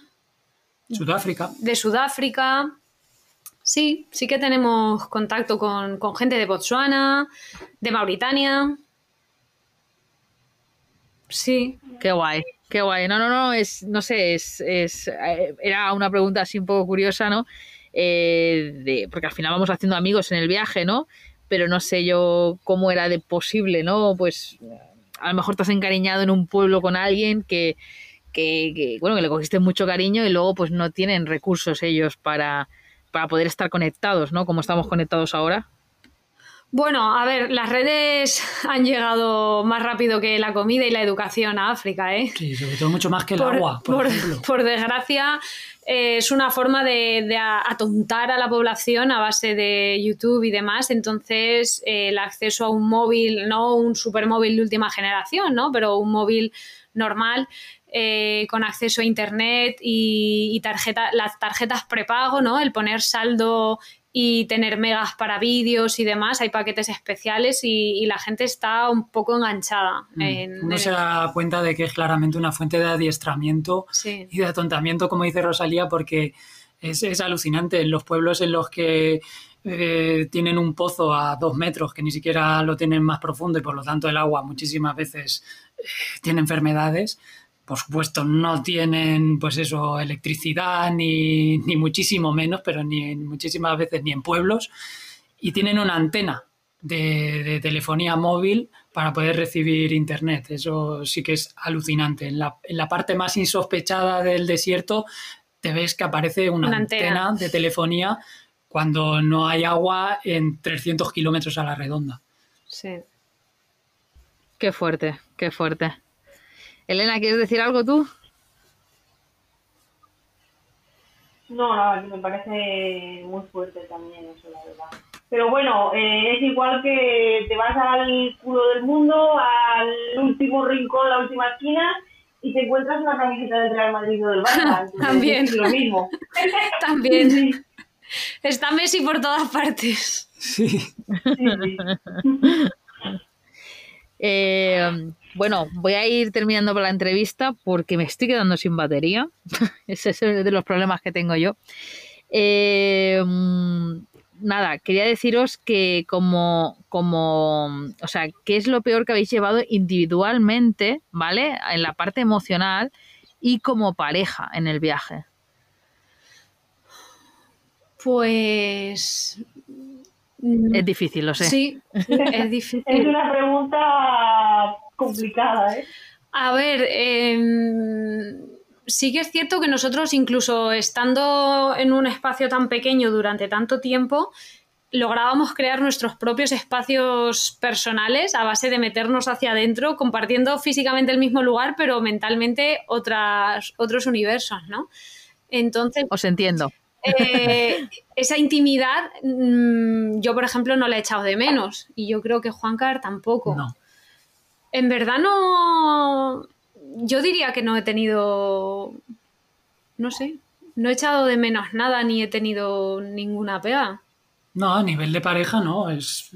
No sé. eh, creo que ten- siempre hemos tenido una buena compenetración. A ver, hemos discutido, obviamente, y, y bastante, y, y momentos de me voy, me largo y dices, ¿y dónde me voy?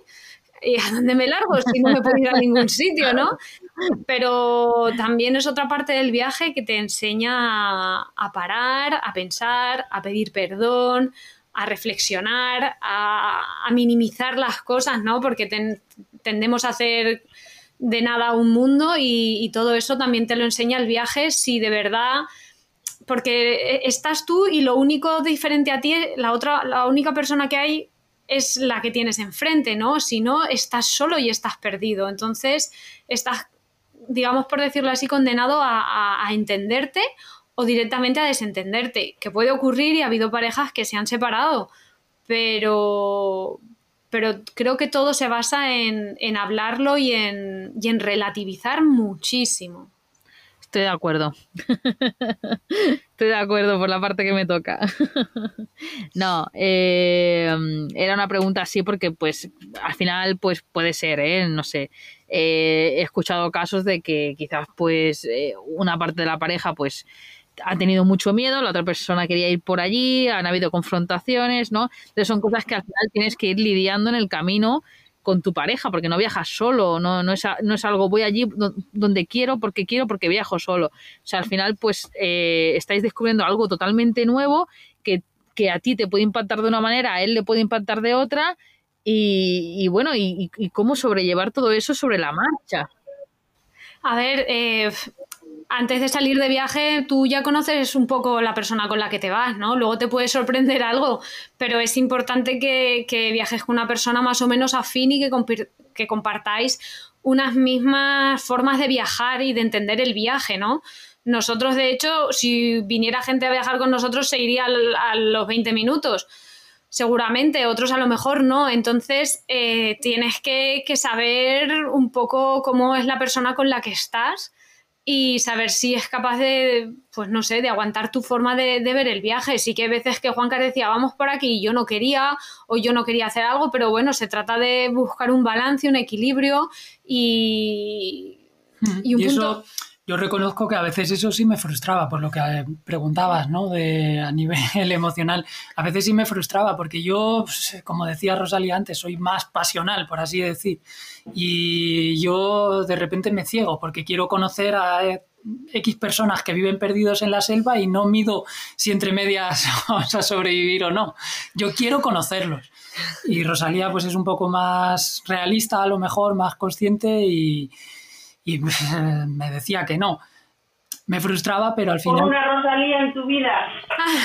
No, a ver, pero yo no le decía que no, eh, no absoluto de me niego en rotundo o de cabezonería, No, ¿no? ver que no yo hacía era ver lo más la, la par- la parte práctica del viaje, del coche se va a romper, vamos a tener que atravesar un río andando, andar 20 kilómetros, cosas así, ¿no? Que dices, hostia, es que a lo mejor no es lo más adecuado. Yo le decía, vas en mi contra, no me, no me dejas que ¿Sabes? explore". ¿Sabes? Incluso hay veces que he dicho, vale, va, pues vamos para allá, ¿sabes? Y a lo mejor el camino se ha roto y se cortaba y ya no había forma de continuar. O estábamos en los Andes a 4.000 y pico metros y la siguiente curva se caía el barranco para abajo y había dos dedos de hielo. ¿Sabes? Son cosas que al final que no estamos hablando de comprar queso o no comprarlo, ¿no? que son cosas ya más serias. Entonces, eh, sí, vale, igual he cortado las alas, pero yo creo que seguimos vivos un poco por, por mi. por mi esa. Bueno, es, es encontrar el equilibrio con la persona con la que estás y no dar importancia a nada. A nada. Eh, chicos, ¿cómo creéis que os ha cambiado la vida después de estos dos años en África? En, la parte emocional, cada, uno, ¿no? Como persona. Pues eh, yo personalmente he descubierto que soy una persona más fuerte de lo que yo me pensaba. De que, de que no tenemos un límite en cuanto a, a paciencia, a aguante, a flexibilidad, a capacidad de adaptación, a capacidad de negociación, a, a una serie de habilidades que, que de otra forma no las puedes desarrollar y que una vez estás ahí te pones, de forma natural sale y, pueden llegar a, niveles que jamás te hubieras imaginado, ¿no? Yo jamás me hubiera visto regateando con, un tiarrón, con un Kalashnikov en la mano, negociando si le pago o no le pago por dejarme pasar por un puente. Y lo hice no una vez, muchísimas. Entonces, al final, eh, creo que, en ese sentido es mi mayor logro personal, ¿no? de decir, ostras, que que soy más capaz de lo que, de lo que yo me pensaba y de muchas cosas, no solo eso, sino aprender de mecánica, de enfermería, de, muchas cosas que en nuestro mundo que está todo cuadriculado, te dedicas a una cosa y no aprendes de nada más, ¿no? Y cuando sales al mundo te tienes que manejar tú solo en mitad de donde sea y tienes que ser tu, tu médico, tu psicólogo, tu enfermero, tu conductor, tu cocinero, tu proveedor de todo, ¿no? Y, son cosas eh, que, el viaje me ha aportado eh, a mí personalmente. Qué bueno. ¿Y tú, Juancar?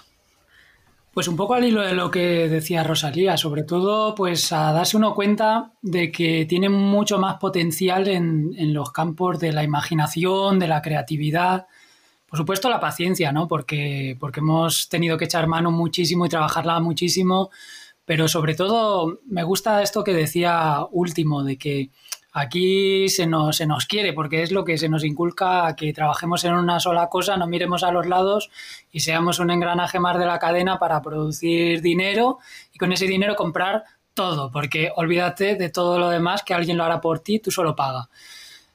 En cambio, nosotros durante este tiempo que hemos estado fuera, pues nos, nos hemos dado cuenta, si bien ya lo veníamos desarrollando eso, que tiene un potencial muy grande de imaginación y creatividad, que son herramientas fundamentales en el ser humano, súper antiguas, tan antiguas como el hombre, y que, que con ellos somos capaces de ir a donde queramos.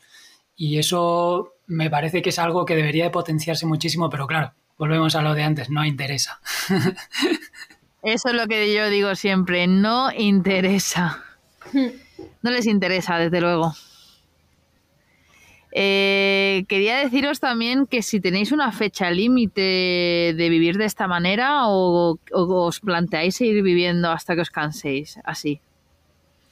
Pues no, nuestro plan inicial lo seguimos respetando porque es, algo que nace dentro de nosotros. Es como una idea un poco romántica, ¿no? De seguir conociendo el mundo mientras, mientras así nos lo pida nuestro interior. Y nuestra idea es seguir viajando, pues eso, mientras, mientras sigamos teniendo ganas y, por supuesto es que el mundo, claro, está, es tan grande, es tan interesante, es tan refrescante cada día levantarte, conocer personas nuevas, lugares nuevos, hay tantos aprendizajes ahí que no te, no te esperas que por ahora pensamos que, que durará toda la vida. No lo sabemos, sí que queremos formar una familia, ¿no? Pero pensamos que tendremos que parar en algún momento un pequeño espacio de tiempo para que nuestros hijos crezcan lo mínimo y seguir viajando con ellos, porque pensamos que no podemos darle, no podremos darle nunca mejor educación que la que ellos mismos vayan aprendiendo sobre el camino, ¿no? En la propia experiencia. Así que, pues eso, nuestra idea es viajar indefinidamente junto con nuestros hijos también. No sé, imagino que conoceréis a la familia Zap, por ejemplo, ¿no? Entre muchísimas que hay, vamos. Sí, sí, los conocimos en persona. ¡Ay, qué guay! pero bueno, hay muchos. Muchísimos. Sí, los conocimos en Madrid, pero, pero bueno, hay muchas familias viajeras, muchas, y, incluso sin ser famosas. ¿eh? O sea, estuvimos en África precisamente, nos cruzamos con una familia francesa que en ese momento llevaban 13 años viajando por el mundo en un Land Cruiser, en un todoterreno, con sus dos hijas. Qué guay. Las hijas eh, crecieron en un coche eh, desde, desde Australia, Nueva Zelanda, el sudeste asiático, la India y toda África. Y ahora han parado para, en Francia para hacer la carrera y continuar viajando. en cuanto acaben la carrera y, bueno, o sea, y, así muchísima gente más. Sí, yo creo, Rosalía, yo creo que, siempre lo digo, ¿eh? que, que solo hay un 5 o un 10% de gente que conocemos, pero que hay como un 90% de gente viajera que, no utiliza redes sociales, que, que le da igual todo este mundo, pero que es que y ojalá fuera, o sea, ojalá de verdad hubieran más familias en movimiento, o sea, a mi parecer, ¿no? y yo, de hecho, me atrevería a decir que son los más auténticos, los que no aparecen todos los días ahí, porque simplemente se dedican más que nada a viajar y no a publicitarse como hace tantísima gente que en realidad lo único que pretende es que suban su, audiencia y en realidad a lo mejor eh, su viaje no es tan auténtico como muestran, ni como por supuesto los que no muestran. Exacto. No, no, sí, sí. A ver, que hay gente que se gana la vida y bueno, pues es su forma de ganarse la vida, ¿no? Totalmente respetable también, pero que sí, que eh, me ha venido alguna cosilla a la cabeza. Así que te entiendo, os entiendo. A mí me han venido cosas a la cabeza. Los que estamos metidos en este mundo y al final estamos metidos en redes sociales, porque al final yo de verdad doy gracias a las redes, a las redes sociales, pero siempre de, de poder tener el placer de conocer a personas como por ejemplo conocí a Elena, antes de irme, de volver a Alemania, vino a verme a la playa de Mataró porque estamos relativamente cerca y para mí fue un placer. Y de hecho, esto no lo sabe nadie, eh, saldrá el próximo viernes, ya estaremos allí. Yo estoy yendo a una parte de, de Francia, a la Bretaña, porque una pareja de Instagram que no conocíamos de nada nos ha ofrecido trabajo y gracias a ellos eh, seguramente empecemos a trabajar en Francia. Eh, se ha adelantado la cosa porque nuestro plan era seguir viajando un mes más pero creemos que es una oportunidad de aprender el idioma, eh, de tener un, bueno, pues un, sitio, un lugar, ¿no? Para volver también cuando algún día necesitemos dinero, porque al final nosotras vamos viajando, ¿no? Vamos, vivimos así, pero paramos dos o tres meses a, hacer algo de dinero y seguimos viajando en ruta. Y, bueno, pues eh, lo bonito de las redes sociales es eso, conocer personas, desvirtualizar a personas y pasar momentos bonitos con ellos. Luego está pues la parte mala, que ya la sabemos todos, y bueno, ¿qué os voy a, qué os voy a contar, no? sí. Eh, para concluir el tema de África, me gustaría que cerrarais los ojos un momento y ¿cuál es el primer recuerdo más bonito que os viene de África? Bueno, pues eh, a mí se me aparecen muchas veces las, las cataratas Victoria. Eh, entre otras, entre otras muchas imágenes, ¿no? Porque son tantas, pero muchas veces las, las siento, ¿no? Porque cuando fuimos a visitarlas estaban a un nivel bastante elevado de agua, entonces el agua rompía abajo y subía en forma de, de, lluvia, de átomos de, de, moléculas de agua hacia arriba, entonces pudimos, recuerdo, es que cierro los ojos y veo la imagen de Juan Car caminando y empapándose de agua, del agua que, tronaba abajo y subía para arriba y, esa imagen es, es, increíble, ¿no? El oír cómo tronaba el agua y luego cómo, cómo te empapaba, era como sentir un poco la energía de, del Zambeze ahí en, en las cataratas Victoria. Me vale el recuerdo, me parece precioso. Pues, no sé, volvería un poco a, a mis recuerdos ahí en, el Kalahari. Eh, recuerdo pues una noche sobre todo que, estábamos durmiendo y ya hacía unos cuantos días que no nos encontrábamos a nadie. Y claro, cuando uno se va, ya hace unos días que no se encuentra con otras personas, es como que se va sumergiendo más en ese mundo natural y va viendo solo animales y en, eso, en esos lugares tan vírgenes. Y una de las noches estábamos durmiendo y de repente nos despertaron los rugidos de varios leones muy cerca de nosotros y, comprendimos, porque al poco empezamos a escuchar los barritos de unos elefantes que estaban cazando al lado de nosotros una manada de leones a un grupo de elefantes. Y eso es algo que ni siquiera nos imaginábamos que existía en la naturaleza, que los leones cazaran elefantes. y bueno, aquella noche fue, fue alucinante porque, claro, estábamos muy cerca de ellos y por supuesto sentimos pánico porque la noche es muy traicionera y uno está en la cama y piensa, bueno, es que ahora en su batalla, porque se oían tanto los, los, rugidos como los barritos, era una pelea. Al lado de nosotros que pensábamos que en algún momento nos iban a arrollar, ¿no? En, su fuga los elefantes, en tromba y, y bueno, pues a pesar de que en ese momento sentimos miedo, pues fue, fue alucinante, una comunicación brutal con la naturaleza y después descubrimos que, eso existía, que había manadas de, leones en esa zona del norte del, del, Kalahari, cerca del delta del Okavango, en el que a veces había dado ese caso muy puntualmente, que leones hubieran cazado elefantes y haber sido testigo de ese momento pues es algo que a veces cierro los ojos como ahora y escucho esa pelea, esa batalla en mitad de la noche en la soledad absoluta de, África, no sé, de, la África más pura. Qué pasada, Juanca. wow. Es que lo cuentas de verdad y me, teletransportas allí por un momento. Eh. O sea, eh, leer el libro creo que va a ser. Creo que va a ser algo muy apasionante. Por eso está Elena tan enganchada. Y ahora sí, vamos con las dos últimas preguntas y quiero hablaros sobre el libro, ¿no?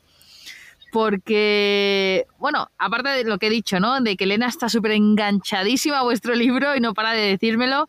Eh, y mirar que es una mujer ocupada, que tiene dos, dos, niñas, dos perros. O sea, yo no sé, yo no sé cómo saca tiempo para poder devorar el libro.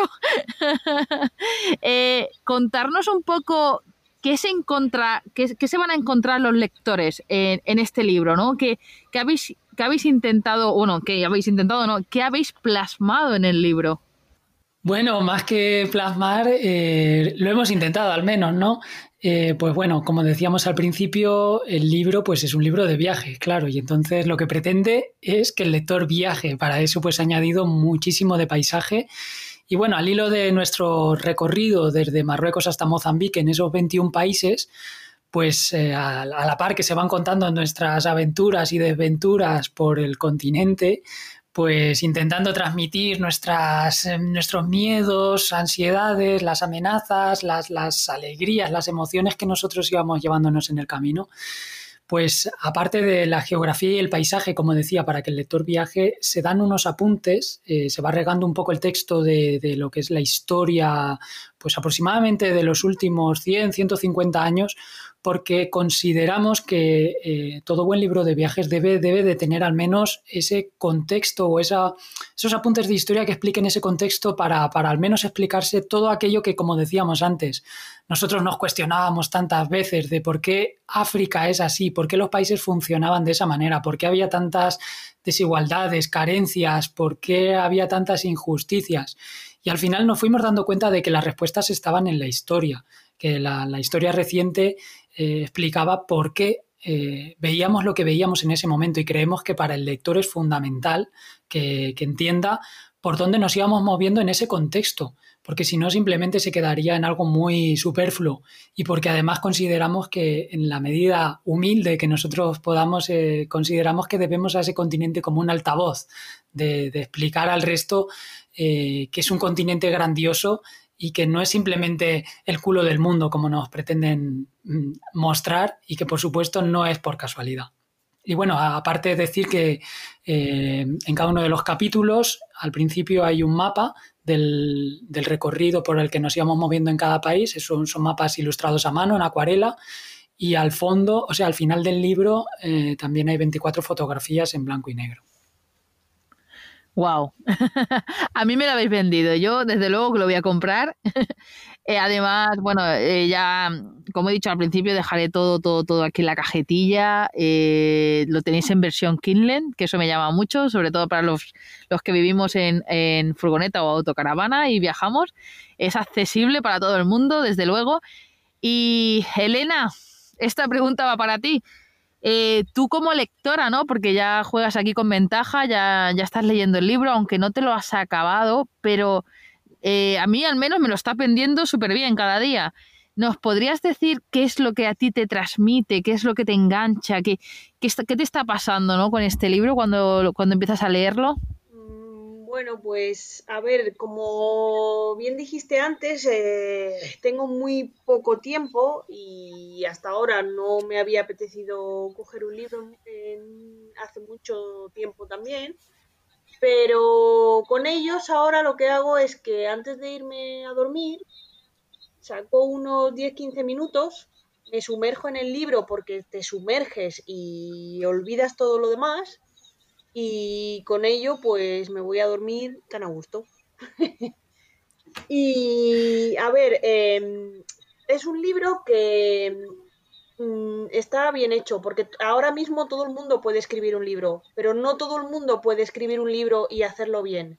Y yo sabía, nada más verlos y nada más conocerlos en Instagram, sabía que ese libro merecería la pena. Y como dice él, eh, está documentado, o sea, tú vas, eh, vas viendo sus experiencias, vas siguiendo el viaje, pero es que además está documentado. Eh, lo que ha dicho él en cada capítulo tienes un mapa. Para mí eso, visualmente, poder ver el recorrido y saber por dónde transcurren las experiencias y el viaje, pues me es muy importante porque a mí la, la visualización y luego la memoria visual para, para seguirlos de guía me parece muy interesante, está muy bien. Eh, ahora mismo yo estoy en Mauritania porque tampoco he avanzado mucho porque es que no puedo, pero estoy en Mauritania, eh, me está gustando mucho y por ejemplo lo que se van encontrando, eh, mm, te cuenta, Juan Car te cuenta la historia de, de, de, del Sáhara Occidental y lo que pasa con los polisarios, que ah, lo puedes saber o no saber, yo como también me gusta la historia, pues en este caso lo sabía, y entonces pues mm, ves realmente lo que están viviendo, lo que no, y tienes un contexto. O sea, es, mm, es real 100% como la vida misma, y por eso me gusta tanto. ¡Wow! Yo creo que estos comentarios eh, a ellos les tienen que, hacer vibrar, vibrar la patata, como digo yo. Sí, yo, eh, que yo mm, es que no los conocía de nada, no sabía nada de ellos, pero fue descubrirlos y saber que tenía que leer el libro. Y ya antes de saberlo, sabría que el libro estaba bien escrito, es que ya lo sabía y así está siendo. Yo creo que como comunican, ¿no? Ya lo habéis podido ver en esta entrevista de dos horazas que ha salido, que es el podcast más largo que he grabado nunca. Yo no sé si lo dividiré o lo haremos entero, ya lo preguntaré por ahí. Eh, pero simplemente escucharles cómo comunican, cómo reflexionan, es impresionante. Entonces yo creo que, que solamente hay que escucharlos a ellos para saber cómo va a ser ese libro. Y creo que va a ser impresionante. A mí, desde luego, eh, ya Elena me lo había vendido, pero después de hacer esta entrevista con ellos, estoy segura que lo voy a comprar. Y, bueno, y que os animo a todos, a todos los que nos estáis escuchando, a que si queréis viajar por África, qué mejor hacerlo que con personas que han estado hace poco allí, que nos pueden contar el momento histórico y el momento actual. Y, y, bueno, y desde su punto, desde su experiencia, ¿no? Y desde sus emociones, desde, no sé, ¿queréis añadir vosotros algo? Pues eh, que estamos súper agradecidos, Elena, con, tus palabras, ¿no? Porque eh, eso, te, dejaste llevar por, esa sensación de que pensabas que, podía ser un buen libro y de verdad que, sentimos que mucha satisfacción por no haberte decepcionado, al menos hasta Mauritania, pero estamos seguros que conforme sigas leyendo te va a seguir gustando. Y, y, también a los comentarios de otras personas que nos han escrito, pues también muy agradecidos porque realmente nos están dando muy buenas opiniones en cuanto a la escritura del libro, al ritmo, a, no sé, a la autenticidad, a la forma de, contarlo, que se sienten parte del viaje y piensan que van en Rocinante muchas veces, ¿no? Entonces eso nos, nos hace, la verdad, que muy felices porque han sido dos años de trabajo yo duro. Os tengo que decir que... que hacen que en este momento, pues... Sí, sí. No, es que me parece más interesante lo que tú dices. No, no, yo, yo solo os tengo que decir que gracias por compartir la experiencia, porque como bien dijiste antes, podías no, podíais no haberlo hecho y además lo compartís de una forma muy, muy fácil, muy amena y, es que no sé, no tengo, no sé, no tengo palabras. O sea, yo recomiendo leerlo sí o sí el libro. Y si te gusta África, sí o sí tienes que leerlo. Por eso, Elena, que quería decirte que a pesar del duro trabajo que con gente como tú en este momento hace que cobre sentido todo lo demás, ¿sabes? Y, veo que es tan sincera tus sentimientos, tus palabras, tan limpios, que me emociona profundamente, te lo digo de verdad, y que te lo agradezco de todo corazón porque, porque me dan muchísimas ganas de seguir escribiendo y de, de seguir transmitiendo. Y no sé, a mí también se me acaban las palabras, ¿no? Hablan los sentimientos. Pues nada, chicos, de verdad que ha sido un placer teneros aquí eh, y, gracias a Elena, de verdad, otra vez por haber, por haberme los, bueno, haberme, haberme los puesto a mí en Instagram y haberlos conocido. Eh, me encanta conocer a personas así porque, como, os he dicho antes, muchísima gente ni siquiera está en redes sociales. Eh, yo creo que el 90% de los que vivimos así, viajamos así, de una forma alternativa, no, no están ni, ni en redes sociales pero que es un placer poder conocer a personas así, poder descubrir un continente que, a mí me apasiona y que quiero hacerlo, que quiero recorrerlo algún día, ¿no? Y gracias a vuestras palabras. Y nada, yo siempre acabo los podcasts eh, mandándoles, bueno, pidiéndoos a vosotros, ¿no? Que les mandéis un mensaje a, a, los que nos escuchan, una reflexión personal, algo que os motive, que a vosotros os haga continuar, ¿no? En esos momentos difíciles. Pues no sé, me viene a la cabeza en este momento el ansia de conocer, conocer, conocer, conocer, aprender. Solo se vive una vez y estamos aquí para, para vivir y para que esta vida merezca la pena. Así que si tiene que ser viajar, lo que llevar dentro, viaja. Si tiene que ser escribir, pintar, me da igual. Haz lo que lleves dentro, sácalo, que nadie te diga que no y si te lo dicen, que les den, da lo mismo tú, hacia adelante. Y si tienes un sueño, una pasión, sigue, por supuesto. La nuestra es conocer y ahí seguiremos. Así que ánimo. No estás solo. Bueno, pues a, ti que estás al otro lado, solamente darte las gracias por habernos escuchado todo este tiempo y un poco lo que decía Juanca, si llevas algo dentro, hazlo, sácalo adelante, olvida todo lo que hay a tu alrededor, lucha por lo que tú creas y lo que tú quieres y de verdad, si algo lo crees, lo creas, así que adelante con ello, sea viajar o sea lo que sea. Piensa, piensa, reflexiona, piensa por ti mismo y mira con tus propios ojos. Ya está. Yo solo os quiero decir que no os penséis que va a ser el último podcast que grabemos, porque tendremos que hacer la parte 2 de América Latina, vamos. Y bueno, y ya luego, pues si vais, si vais continuando con el viaje, ya iremos descubriendo otros países con vosotros. Qué bien. Nada, que muchísimas gracias por estar aquí, de verdad. Gracias a vosotras ¿eh? por la oportunidad, porque no todo el mundo está dispuesto a escuchar de forma activa. ¿no? a dejarse oír y entonces os lo agradecemos muchísimo. Un placer, de verdad. ¡Adiós! ¡Adiós, familia! ¡Adiós! ¡Adiós, familia! Familia, muchísimas gracias por haber escuchado este podcast de dos horazas y nada, agradecer como siempre a, las personas que me apoyáis en Patreon, la familia Vidajera, Som Outdoor, Roti, Olga Fernández, Flan Noise, eh, Miles to Go y Lola. Muchísimas, muchísimas gracias de verdad por todo el apoyo que me dais. Sabéis lo que esos 3, 5 euros me ayudan de verdad a seguir con todos estos proyectos. Nada, como siempre dejaré el link a Patreon en la descripción del podcast por si queréis ayudarme vosotros también. Y a los demás os pido que si compartís este podcast, que si me comentáis en Instagram, en Apple Podcast me, me puntuáis con 5 estrellas o en iBox dejáis vuestros comentarios, ayudáis a darle más visibilidad y que este proyecto siga, siga, siga creciendo. Muchas gracias familia y nos vemos como siempre el próximo viernes.